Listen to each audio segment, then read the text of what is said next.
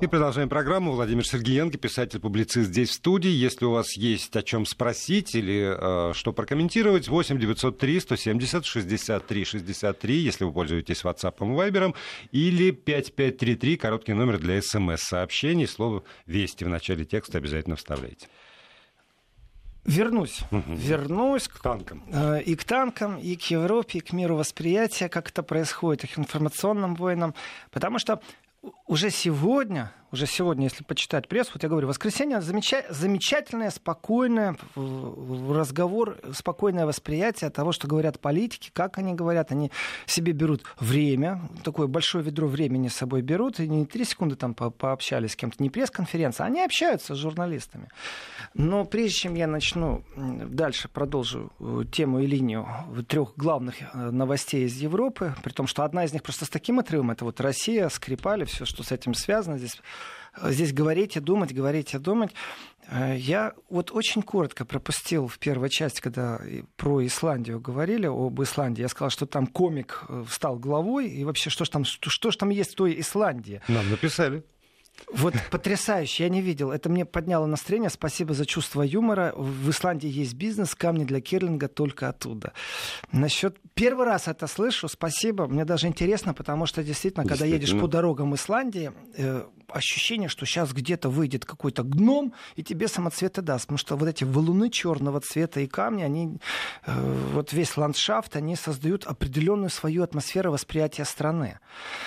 Ну и назад к танкам. Смотрите, Владимир, слушайте, дорогие радиослушатели, и смотрите, дорогие радиозрители. Получается простая ситуация. Я мысль не то, что начал, вот просто получилось, что она прервана. А, я ее закончу. Если вы сейчас возьмете карту Европы и посмотрите, кто на этой карте производит оружие, то удивлений ни у кого не будет. Не так много стран в Европе производят современное оружие. При этом, опять же, вот, надо напоминать политикам, где они лицемерны. Надо напоминать им о том, что они э, врут в наглую, и не стесняться. И в этом отношении, опять же, вот комплимент сегодня работы российскому МИДу.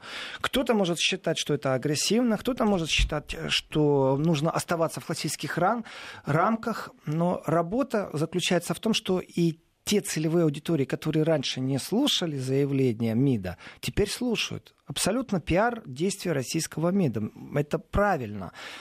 И, и пусть так и остается. А вот с точки зрения западного пиара и западного МИДа, они теперь прибегли для внутреннего пользования к пиару России. Но, к сожалению, пиар не знает понятия э, хорошо или плохо. Это реклама знает понятие хорошо и плохо. То есть реклама, она говорит о том, что вот я лучше всех на свете, проглоти меня или купи меня, или постирай во мне. Э, в пиаре главное, чтобы тебе говорили. И плохо или хорошо, разницы нет, ты становишься известным. Так вот, Россия в пиаре, в своем пиаре, в западном пиаре, она имеет э, вес такого, ну, злого, что ли, существа, которого нужно бояться. Над этим работали долго. Э, есть доказательная база, которую использует МИД Великобритании в данный момент.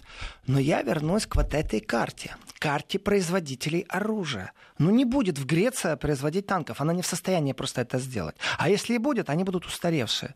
Э, не будет это делать, наверное, и Венгрия не будет это делать Румыния. Хотя какие-то мощности, наверное, остались, как-то что-то они могут.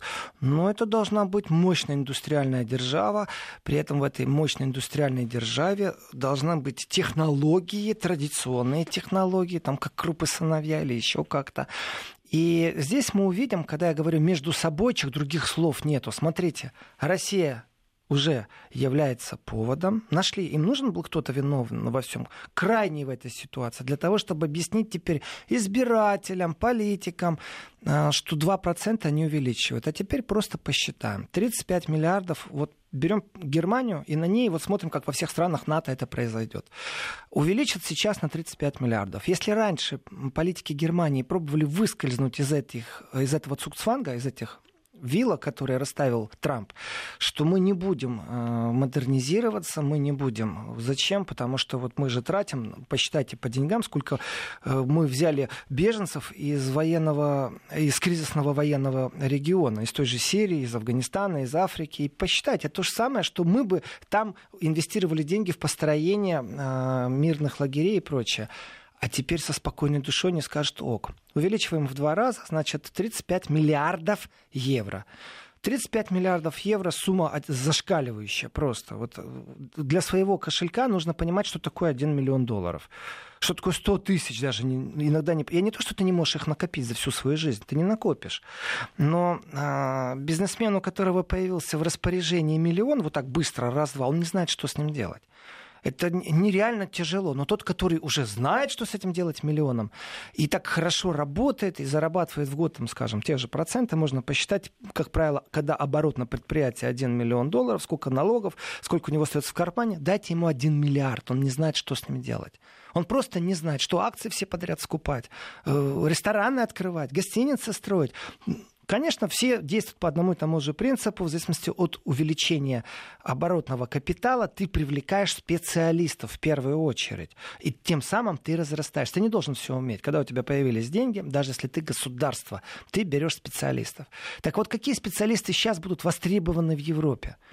Это будут те специалисты, которые имеют отношение к тому, как распределить дополнительные 35 миллиардов евро, которые будут куда инвестированы, у кого будут покупать. И смотрим, вот эти все европейские страны, все члены НАТО, которые будут закупать. У тебя на выбор не так много э, точек торговых, где бы ты мог купить танк который будет соответствовать современному, э, современным требованиям. Да, этот танк не нужен. Ну, с точки зрения ядерной бомбы, это смешно. Но мы знаем, что существует абсолютно альтернативный э, план ведения войн. И здесь нужно, конечно же, сказать, что на Западе смеялись с присутствия танков на территории ГДР, когда существовала Германская Демократическая Республика, и там были танки советские. Все смеялись. А знаете почему, Владимир, смеялись с присутствия этих танков? Не потому, что ракеты летают, нет. Потому что эти танки, если бы вдруг решили э, дернуться и поехать в Париж, нужно было взорвать всего лишь две дороги, и танки бы не проехали. Там реки глубокие, там мощенка, там провалятся просто под ними. Дороги не были готовы к танкам. Поэтому наличие этих танков, оно не предоставляло никакой угрозы для западного мира. Они были для спокойствия всех, но на самом деле танки входят в город и охраняют по периметру именно правительственную часть. В лесах партизан нету, на лошадях никто не скачет с шашками сегодня. Сегодня другие методы ведения войн. Но, тем не менее, на вопрос, нужны ли танки, Запад отвечает, да, нужны. И здесь две инфраструктуры. Берем э, ниточку и натягиваем те страны, которые имеют танковые бригады, и враг Россия. И берем эту ниточку, натягиваем на карту Европы. Э, и увидим, как будут сейчас расширяться дороги в Европе магистральные линии, мосты, эстакады, потому что вот как они когда-то смеялись Советского Союза, что на булыжниках споткнутся советские тайн, танки, сегодня они могут точно так же себя смеяться, потому что ну, ничего не изменилось. В другом направлении точно так же они не смогут пойти. Э, перевозка их, перекидка этих танков, они же считают, что вот если что-то вдруг, то они должны быстро танки вести. Вопрос, если ядерная война, танки не помогут, быстро их никуда не перекинете. Тогда зачем вы перекидываете танки? На что вы рассчитываете? Объясните мне, пожалуйста. Вы что думаете, кусочек Латвии, одну деревню оттяпает Россия, и вы танками ее отбивать будете? Или что? Что за паранойя у вас? Нет, действительно, нужно рассматривать некоторые вещи. Вы что думаете, они забыли про существование Беларуси, о которой они сегодня молчат? Нет, абсолютно тихим сапом население Беларуси э, должны информационно обрабатывать, подсвечивать, не подсвечивать в информационной войне кризисы, не кризисы, майданные настроения. То есть все это существует. А дальше у них в головах, у военных тоже, в том числе и у политиков, сегодня уже абсолютно спокойно, что если будет кризис, и теперь мы отматываем всего лишь к 2014 году. Что было бы, если бы в Украину Россия ввела подружеские дополнительные войска? Ну вот смотрите, австрийцы же ввели в Гамбург войска. Ну, вот прям в прошлом году. А как по-другому назвать наличие тех спецподразделений, которые разгоняют демонстрации за Австрией в Гамбурге? Это Австрия по-братски помогла Германии справиться с майдановскими настроениями. Вот, ни больше, ни меньше. Теперь представьте себе, что Россия вела бы точно так же по-братски свои спецсилы, чтобы помочь разобраться с майдановскими настроениями, стабилизировать государство. Сегодня уже бы все закончилось. Уже бы все про все забыли, все было бы в порядке. Ну, подулись бы там 2-3 дня. Я те... боюсь, что наша аудитория вряд ли помнит про Майдан в Гамбурге. Надо пояснить. Э, в прошлом году был саммит двадцатки в Гамбурге, и в Гамбурге были действительно уличные побоища. Разницы нет, кто с кем, то есть хорошие или плохие, есть сам факт, что они были. И э, там лишали аккредитации журналистов. Вот прям так, сразу. Журналисты имеют право пройти между полицейскими кордонами, выполняя свою журналистскую деятельность. Их просто купировали и лишали аккредитации. Это к свободе слова в кризисные моменты. Э, дальше. Когда начались действительно погромы, и утренняя картинка, видеокартинка из Гамбурга была такая, что куча пылающих машин, если ты пройдешь по центру Гамбурга, было. И вечером, что водометами действительно проводили операции, водометами разгоняли демонстратов, дубинками, слезоточивым газом, то нужно сообщить всего лишь навсего, что немецкой полиции и немецким внутренним войскам, которые были стянуты в Гамбург, были присоединены спецподразделения из Австрии, которые известны в, протестной сцене. Это, как правило, левые автономы, совсем-совсем левые. Это что-то типа большевиков, только хулиганов. Вот так вот скажем. Э, они прекрасно знают, чем славятся подразделения, если я сейчас не ошибаюсь, «Кобра», там два подразделения из Австрии приехало, которые славятся именно особой жестокостью при разгоне демонстрантов. То есть дружеская Австрия э, ввела войска в дружескую Германию для того, чтобы полиция разогнала мирно демонстрирующих людей. Вот, напомнил я. Теперь представь себе, Владимир, вот когда я говорю, что Россия ввела бы войска, исторический момент, вот слово «бы» история не знает. А теперь рассмотрим другой вариант. Сидят э, западные военные, которым только с удовольствием дай приказ, они с удовольствием поиграют и в танчики, и во что угодно. Как любые военные, кстати. И они говорят, что а вот если бы мы тогда ввели войска э, свои дружеские, таких соглашений нет, ну вот по просьбе где-нибудь для стабилизации. Что было бы тогда? Ну, повозмущалась бы Россия на уровне МИДа, повозмущалась бы. Мы бы как бы сделали такой маленький Ирак в Киеве. Почему нет? Захватили бы часть Киева, народ уже был готов более-менее, что мы войдем там в еврозону, в Евросоюз, веяние народа, веяние политика, все подготовлено. Вариант кажется смешным и нелепым, но вы Нет. поговорите с поляками, с профессионалами, которые э, действительно рассматривают момент защиты гражданского населения в Беларуси. И чтобы не допустить Майдан кровопролития, чтобы не появилось понятие, сейчас я шокирую некоторых западной, восточной Беларуси, восточной. То есть представьте себе, вот тоже как в Донецке, в Луганске происходит событие, вот все то же самое теперь происходит в Беларуси. Вот все то же самое. Только теперь, чтобы их не допустить, и зная, какая Россия агрессивна, нужно просто вести войска и стабилизировать атмосферу.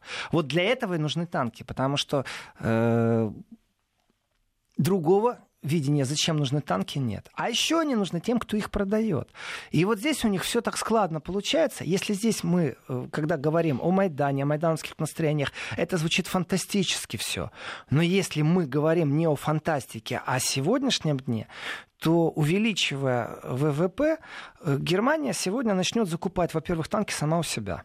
Это очень важно. Пару предприятия военно-промышленного комплекса сделают безумно резкий скачок. Попробуйте сегодня приобрести акции этих фирм. Э, даже, ну вообще акции тяжело приобретать, но эти акции, поверьте, очень так сильно э, прыгнут вверх в своей цене.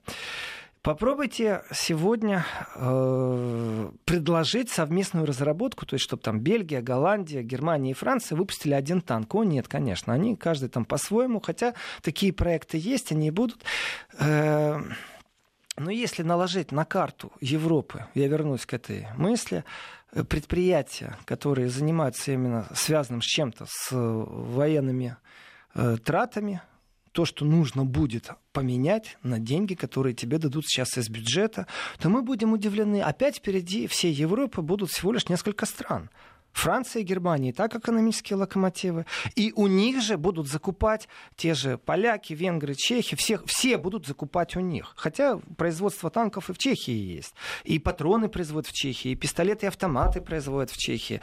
Но вот во всем этом вдруг ни с того ни с сего, если раньше никто не понимал, вот буквально год назад, зачем нужно тратить дополнительные деньги, сегодня все на своих местах. Сегодня все понимают, сегодня с большим удовольствием будут закупать. И действительно, требования Трампа о двухпроцентном инвестировании в оборону э, деятельность будет воплощено в жизнь. Это безумно грустно. И как бы сейчас политики не кричали, их слышно, их видно, о том, что нужно остановиться. Но посмотрите, пожалуйста, кого выслали э, из России с точки зрения Германии. Э, сотрудников чего? Людей, которые работают в сфере безопасности. Не выслали культурного аташе, там, представителя Бундескриминал Амта, э, военных аташе. Вот по ком бьет вся, вся эта высылка? Диалог в военной сфере, он нарушен очень сильно, и об этом говорится. Об этом что... говорится на уровне генерального секретаря ООН, который предложил говорится... вернуться ну, к тем механизмам, понимаем, которые были к... во да? время Холодной войны. Да, потому что подошли к моменту, когда потом будет возвращаться очень тяжело. Тупик все глубже и глубже. То есть то, что это тупик, это понятно. Сравнение с Холодной войной э, уже не просто люди, которые впереди по, идут планеты всей по оценке э, и по логике восприятия того, что творится в информационном пространстве. Уже все говорят об этом. И все дальше, дальше и дальше сейчас ракеты модернизировать начнут, то, к чему при, призывает великобританский министр обороны. Сейчас начнется вся эта волна. И вот с той стороны я говорю, что это абсолютная ложь. Количество денег, знаете, у меня такое ощущение, что они прибедняются немного и так изображают у себя дурачков. И главное, что обыватель верит этим словам, потому что люди, которые говорят, по логике вещей не должны врать. Ну, я задаю сразу себе второй вопрос. Задаюсь этим вопросом регулярно. А может быть, не только обыватель верит, может, сам министр обороны верит? То есть представьте себе, что в Англии или в Германии э, технология всего оружия и прочего, они такие бедные, э, несчастные, э, бейсбольными битами воюют, и лопатами, и деревянными щитами, и поэтому срочно им нужно подогнать все свои расходы к таким суммам, о которых раньше никто не говорил. То есть вот они вообще несчастненькие, они не защищены ни капли против Россия. Если сравнить, сколько Россия инвестирует денег в свою промышленность, оборону, и, и не только в промышленность, а вообще в оборонный сектор, и сколько они всем скопом, и они боятся России. И вот каждый раз об этом, когда... Это Сара Вагенкнехт, вот, любимец очень многих э, сопредседатель партии Делинки в Германии, говорила об этом, что вы просто на цифры посмотрите, и все станет поясно. То есть Россия со своими 60 миллиардами, и вы со своими 900 миллиардами. Замечательно, и оно только будет увеличиваться. Мирные переговоры сейчас вести некому и не с кем. Действительно, то осознание, что Россия враг, уже вбито, все. Его сейчас выбить, на примере Скрипаля выяснится все. Не знаю, насколько это правда, не знаю, насколько это неправда. То есть то, что сегодня написали, что э, оказывается этот он, газ это химическое оружие. То ли газ, то ли не газ. То уже. ли не газ, да. Что имеет, отнош... что имеет отношение, это сегодняшний Вельт написал о том, что имеет отношение к истории, которая была 29 апреля 2002 года, когда Анатолий Кунцевич э, в сирийском Алеппо, это был его последний полет, и по подозрениям убийство произошло, в принципе, при содействии спецслужб Израиля. В это в Вельте нужно прочитать, что сирийские спецслужбы и израильские спецслужбы, там что-то непонятное было, имеет отношение. Вот это сегодняшний Вельт пишет. То есть там история все-таки исследуется, расследование идет дальше. Но она забудется, правды выяснится, не выяснится, это уже неинтересно. Запад уже понял, что нужно вооружаться. Все. И вот мы находимся на этой стадии. Теперь включаем секундомер, и на этом секундомере будет измерение времени месяц, год, пять лет. После этого с той стороны, вот есть с этой стороны Россия, а есть та сторона. Вот с той стороны будет стоять неимоверно огромная модернизированная армия. Это просто дело времени. Деньги у них есть. Ученые у них есть, промышленность у них есть, у них все есть. И главное, у них появилось не только желание, а аргументация. Дело Скрипаля забудется, а вот вооружение будет наращиваться. И вот это опасность самая большая. Никто не знает, как остановиться. Сейчас никто не знает. И да, гордость России, зеркальные ответы России, они уместны сейчас, и так говорят очень многие политики. А как по-другому с вами общаться, господа э, западники? Никак. Что сделать, чтобы остановиться? Нужно создать новое количество договоров, которые будут регламентировать что-то.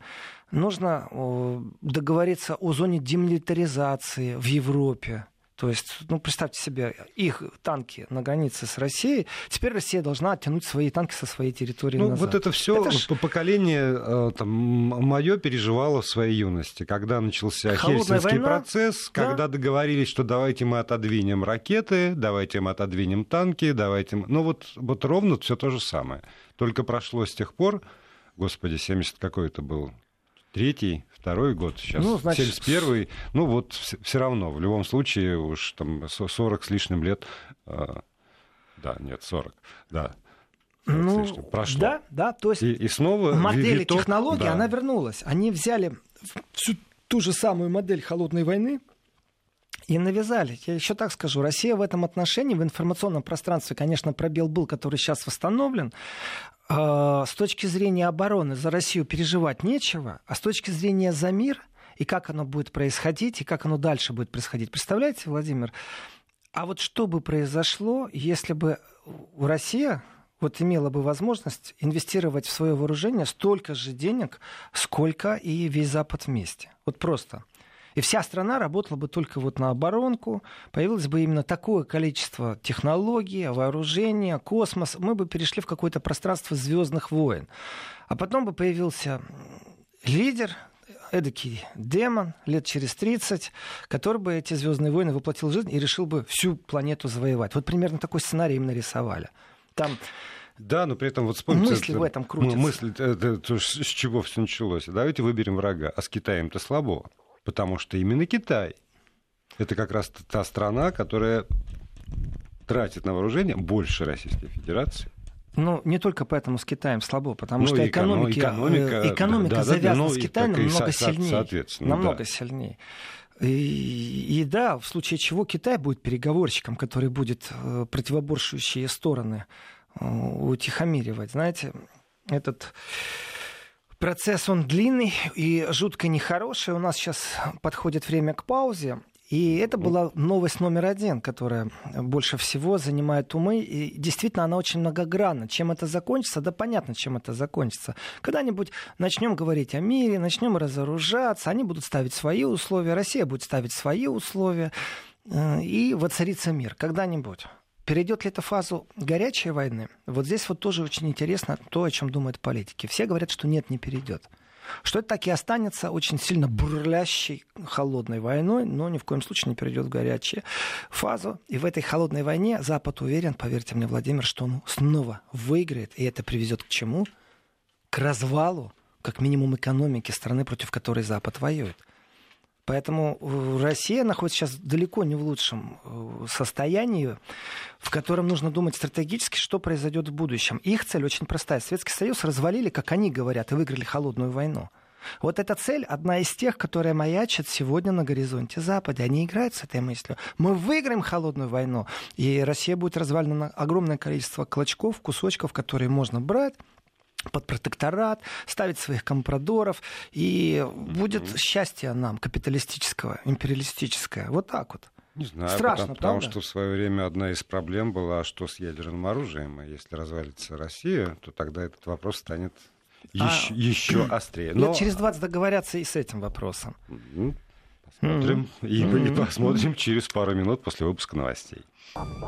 Продолжаем программу Еврозона. Владимир Сергеенко здесь в студии по-прежнему э, комментирует, э, в том числе и ваше послание. 8 903 170 63 63 для WhatsApp и Viber и 5533 для тех, кто пишет э, смс-сообщение. Слово «Вести» не забывайте в начале текста. Я пройду сейчас коротко по сообщениям. Спасибо, что и в Казахстане слушают. Ваш привет получен. По поводу того, что Сергеенко, то есть я не слышал об инженерных войсках. Вот всегда, когда с военными говоришь, там одно из сообщений, что вот по поводу танков и инженерные войска, что они споткнутся.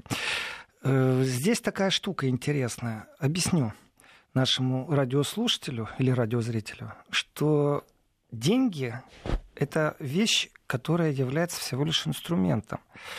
И с точки зрения военного ему поставили задачу, он решит. Инженерные войска наведут понтоном, понтоном. Конечно же, известно, что такое форсирование рек. Но вы не понимаете, как функционирует на Западе э, распределение средств под шумок, что танки пройти не могут, сейчас раздаются подряды.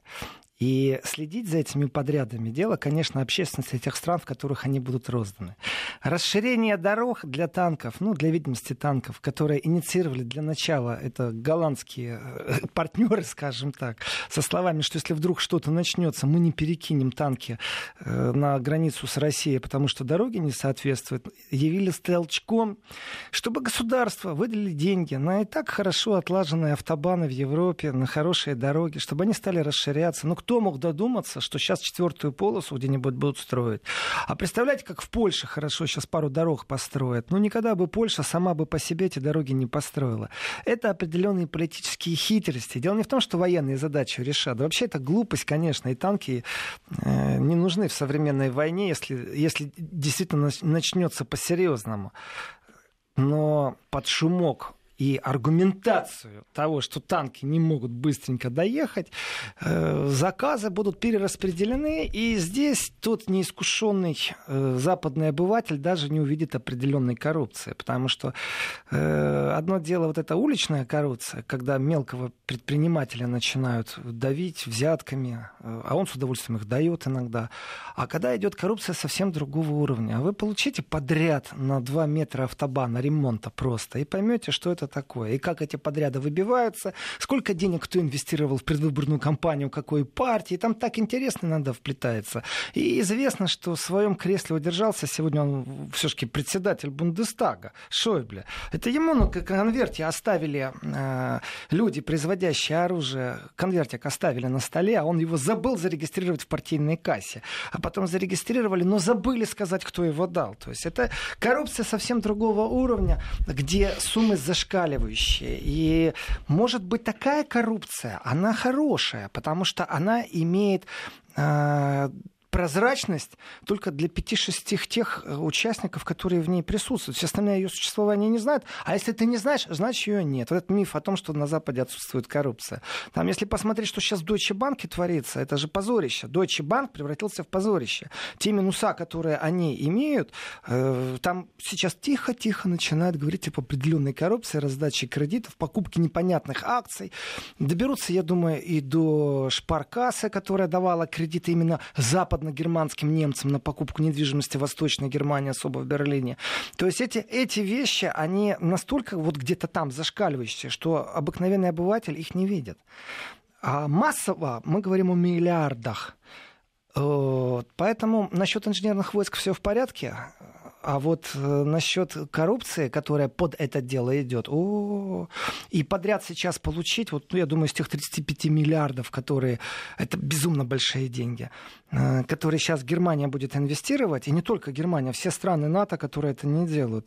Вы представляете, сколько осядет действительно вот в тех э, производить, производственных кругах, которые имеют отношение к танкам, там, э, к новым ракетам, радарам, локаторам и ко всему набору вот все, что они придумают, они сейчас все будут покупать.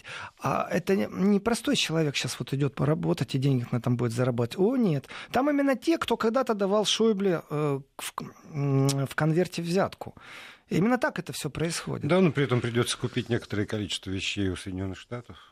Зачем Трампу-то, собственно, эта идея? Тоже очевидно. Ну, без Штатов никто да. не обойдется, да. Трамп в этом отношении является именно представителем, кстати, по своему сложению, он представитель ярко выраженный. И не транснациональных корпораций, а именно среднего бизнеса, ну, который имеет такое количество денег, но именно модель среднего бизнеса использует. То есть я тебя понимаю, когда я не являюсь дураком в смысле, а что это ты мне продал машину 60 миллиардов, а я тебе только на 30 Алиса, 5 на 2 не делятся, ты меня дуришь. Вот весь его смысл. Без глубокой экономики, политики, ему это все не нужно. Значит, вот опять сообщение. Вести страны Варшавского договора платили СССР за защиту? Знак вопроса. Э, Не, не, не, я так не считаю. Нет. Скорее наоборот. Э, да, это была обуза Советского Союза. Эти страны, экономическая модель содержать, помогать, экономическая модель была э, не не только под санкционным режимом, но сама экономическая модель, она была неподвижна. И там огромное количество ошибок. Ну, давайте так, сейчас об этом говорить не буду. Просто вот коротко. Нет, считаю, что не платили. А на вопрос вот превентивно, оплатит ли Запад США?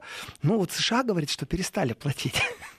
США говорит, что оно охраняет весь мир, а весь мир перестал платить. Поэтому они говорят, хотя бы платите, ну, вот в том виде, что закупаете э, вооружения.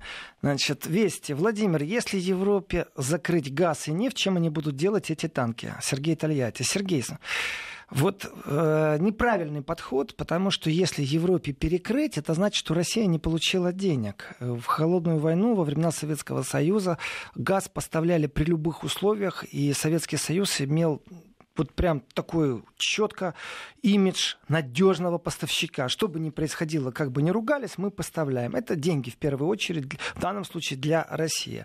Во вторую а, очередь... А газ и нефть есть еще помимо если России. Вдруг да. Россия перестанет поставлять, кризис будет длиться аж одну зиму, в крайнем случае, или два года. Посмотрите, сколько строили Северный поток-1, э, сколько строит Северный поток-2. В данном случае очень быстро согласуют, поставят вот эти терминалы в портах, и руки будут почесывать США, Канада, э, арабский мир начнет да. почесывать руки от удовольствия. Говорит, ха-ха-ха, теперь мы этот рынок заполним. Россия потеряет рынок, и вряд ли она его найдет в другом месте.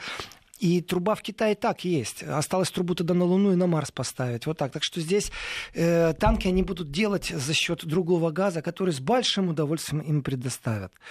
Значит, э, так, про рекламу ничего не знаю. Китай не может быть переговорщиком. Он во время опиумных войн, особенно третий, как раз обращался к России с просьбой вести переговор. Э, Китай сегодня другой. Китай абсолютно другое. Это индустриальный монстр, который может сожрать все что угодно и ничем не подавиться. Просто ничем не подавиться. Это вообще очень забавно, когда люди начинают проводить прямые параллели между тем, что происходило а, в, 18, там, в 19 веке, и тем, что происходит в 21. Вот э, нам пишет Ирина, из Липецкой области, Ирина Михайловна, о том, что да-да, ребята, я помню, в конце 60-х и 70-х я в школе училась, все время между собой взрослые говорили, как бы война не началась как-то. Вот да. я нахожусь в том состоянии, что я взрослый в Европе, говорю не на русском языке, ребята, а как бы война не началась. Вот э, Александр пишет, что автобаны только до Варшавы, а там козьи тропы. Вот сейчас эти козьи тропы расширят вот расширят эти козитропы.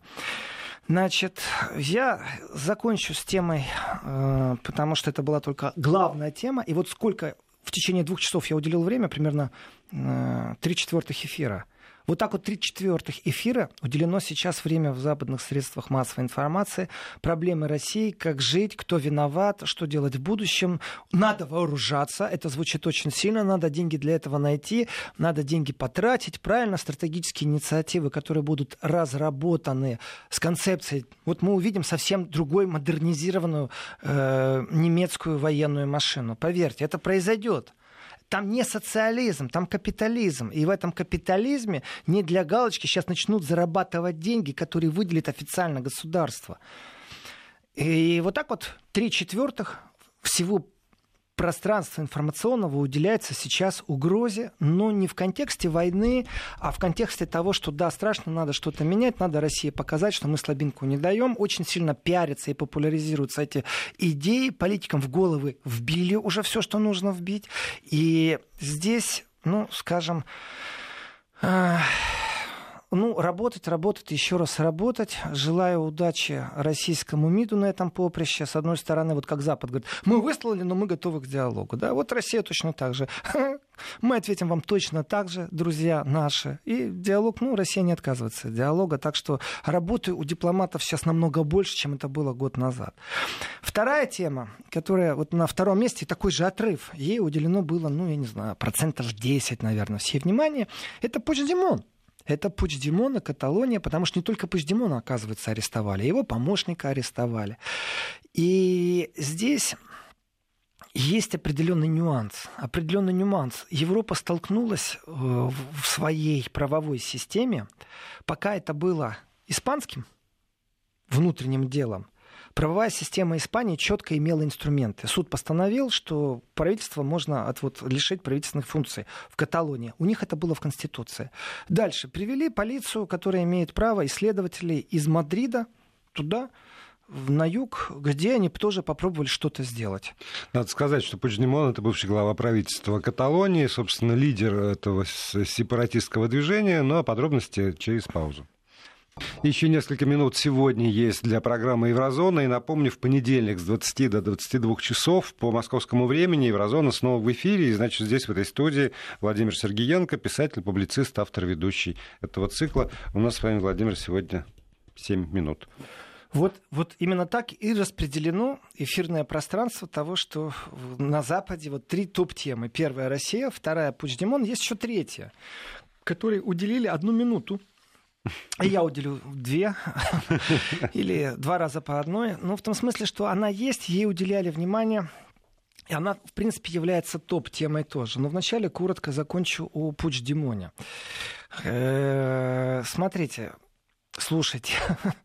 Когда Пуч-Димон был в руках э, системы правосудия, правовых рычагов, юстиции Испании, все было понятно. Кто-то пробует сепаратистски выйти из страны. Страна включила абсолютно правовые механизмы. Э, хитрости с точки зрения юристов не прошли, чтобы этот сепаратизм прошел в данном случае. Они не прошли, чтобы эти прошли. Э, и вот этой вот пошаговой системе было видно, как они взаимодействуют. Как центральная власть Мадрида, э, а там все-таки монархия, не хочет терять свою территорию. И началась информационная война. Вот прям берите и изучайте, что происходило в Испании. В один день 60 фирм, из них 30 банков самых крупных, 20 страховых компаний самых крупных раз и перерегистрировали свой адрес. Ну так, на всякий случай. То есть ушли из объекта или субъекта, который в будущем может принести какие-то проблемы именно с точки зрения налоговости, если они выйдут из Евросоюза. Это не значит, что они останутся в нем. Э, дальше купировали всех лидеров, кого-то посадили, против кого-то просто возбудили уголовное дело, кто-то удрал, вот в том числе и Пучдемон он удрал. Ввели внешнее правление, все по закону. Назначили новые выборы. В новых выборах те особо агрессивные, талантливые ораторы, э, которые вот за сепаратизм, они не смогли принимать участие в полной мере, потому что, опять же, кто-то сидит, а кто-то в бегах. И внутри Испании все это звучало красиво, и юридически можно было это прослеживать, и оно вот по рельсам шло, определенным рельсам, бюрократии. И слава богу, что не перешло к уличным боям, слава богу, что там полиция не применила оружие, не заблокировали дороги, э, не ввели систему визового режима въезда в Каталонию, например. Ну, вот так вот объявили свое угу. государство, признали, сказали, все, э, там, глядишь, Россия бы признала Каталонию и послала бы дружеские э, пару танков, вот опять же, к слову о танках. И все, имеем мы очередной кризис кризис, и все в шоке, никто не знает, что делать. А вот здесь вот вдруг Пуч Димон, после того, как он получил политическое убежище в Бельгии, потому что у него там просто политические друзья, он в Германии сознательно идет сознательно, абсолютно сознательно на то, чтобы его арестовали. Зачем он это делает? а затем, что существуют процедуры определенные. В принципе, он мог и в Испанию приехать, его точно так же арестовали в Испании. В Испании его арестовали, и он бы спорил в суде испанском и доказывал, что он имеет право на демократическое отстаивание сепаратизма и что он волеизъявляет функцию народа своего, угу. чем он представителем является.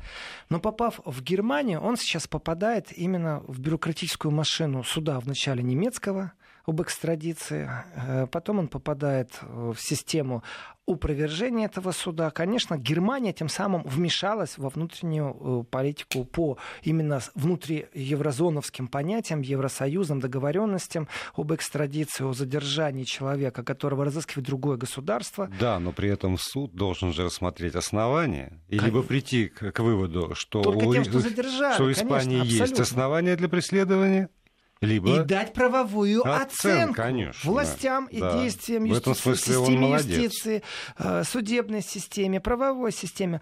Почему? Потому что э, Пуч Димон может опротестовать решение по экстрадиции, Пучдемон может опротестовать решение решения, то есть подать на апелляцию.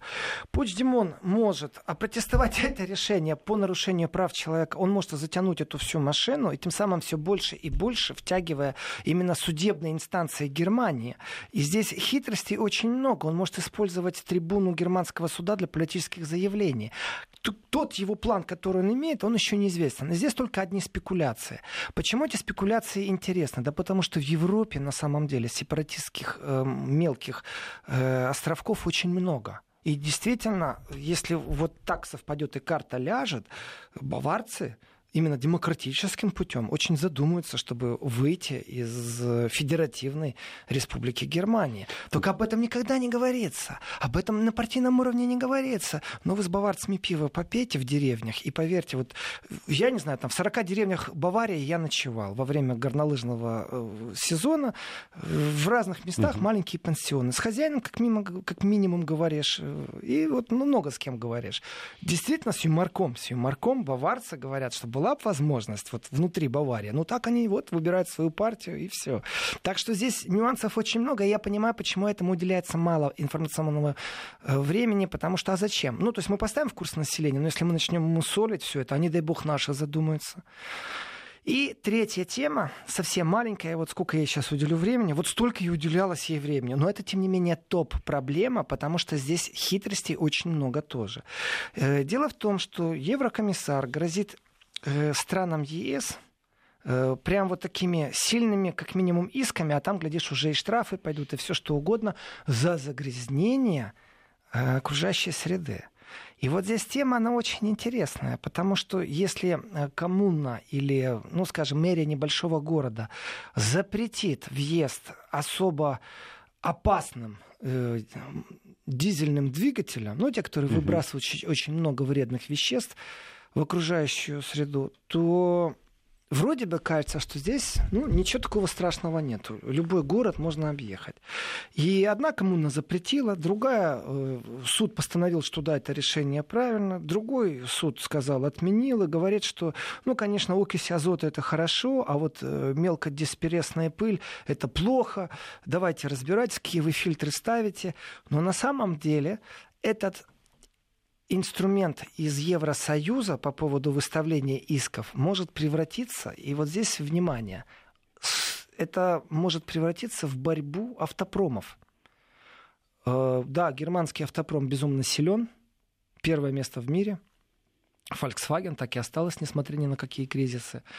Э, но есть французский автопром, есть итальянский автопром, и борьба за электродвигатели, которые, между прочим, начали это далеко не в Германии, вот эта борьба, она может привести к определенным последствиям. Германия действительно сегодня опаздывает она опаздывает в развитии э, вот всего автопрома, что касается электромобилей.